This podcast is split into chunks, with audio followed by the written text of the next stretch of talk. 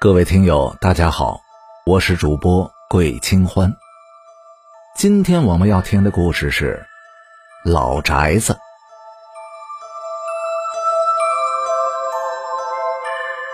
清朝的末年，石门县城外十里处有个宁静的小村庄，在村子的后面有一座老旧的宅子。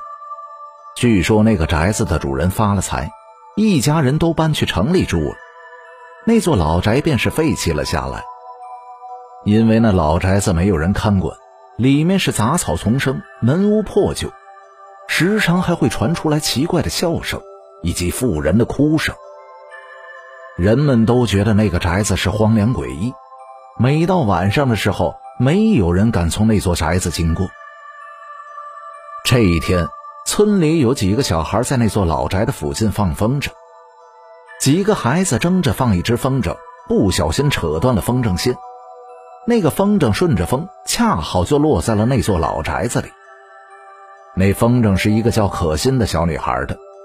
可心看到风筝线断了，自己不敢去那老宅子里捡风筝，她吓得在老宅子的门口大哭了起来。那几个小孩见惹哭了可心，害怕被家长责罚，便陪着可心一起进了那座宅子捡风筝。没想到这可心当天晚上便发起了高烧，嘴里还不停的说着胡话：“别找我，你走开，我害怕，你别靠近我。”父母看到可心病得不轻，急忙抱着可心去看大夫。谁知他们到了村口的刘大夫家里，却发现和可心一起玩的几个孩子都在，他们也都是发着高烧，嘴里不停的说着胡话。正当众人一筹莫展的时候，其中一个妇人忽然说道：“我儿子晚上回家的时候跟我说过，他们几个下午都去了村后的那个老宅子。他们几个无故发烧，会不会和那座老宅子有关呢？”众人听了那个妇人这么说，都怀疑自己的孩子无故发烧是去了那座老宅子的缘故。他们急忙请来了村长王老汉商量此事。这王老汉年轻的时候，曾跟着一个江湖道人学习过本领，会很多常人不会的东西。人们将他请来以后，便是想请他去那老宅子一探究竟，查查是什么东西在作祟。王老汉一听孩子们去了那座老宅，顿时皱紧了眉头。那座老宅子许久是没有人居住，里面还时常的传出来妇人的哭声，还有老人的笑声。这些奇怪的声音，无不透露着这座老宅子的不简单。孩子们回来以后便发起了高烧，想来是招惹了不该招惹的东西。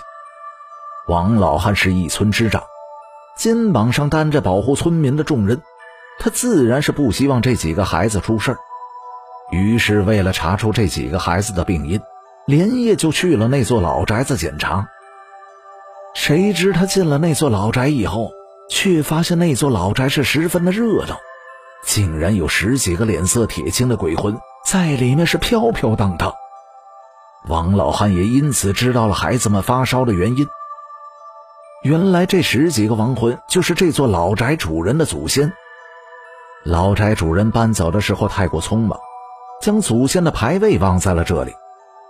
祖先们长久得不到供奉，便回来找子孙后代算账。没想到他们看到了满院的荒凉，这些亡魂还以为自己的家族落魄了，便整日的在院子里面飘荡，想要等待后人们来找他们。可心这几个孩子年纪还小，他们进老宅捡风筝的时候看到了这些亡魂，他们以为这些亡魂要伤害自己，才吓得发起了高烧。王老汉知道真相以后，便找到了老宅子的主人。让他接走祖先的牌位回去供奉。此后，那座老宅恢复了宁静，这里再也没有发生过怪事。刘郎中又给可心他们吃了压惊的药，可心他们慢慢退了烧，身体也是逐渐的好转。从此以后，就再也没有人去过那座老宅子了。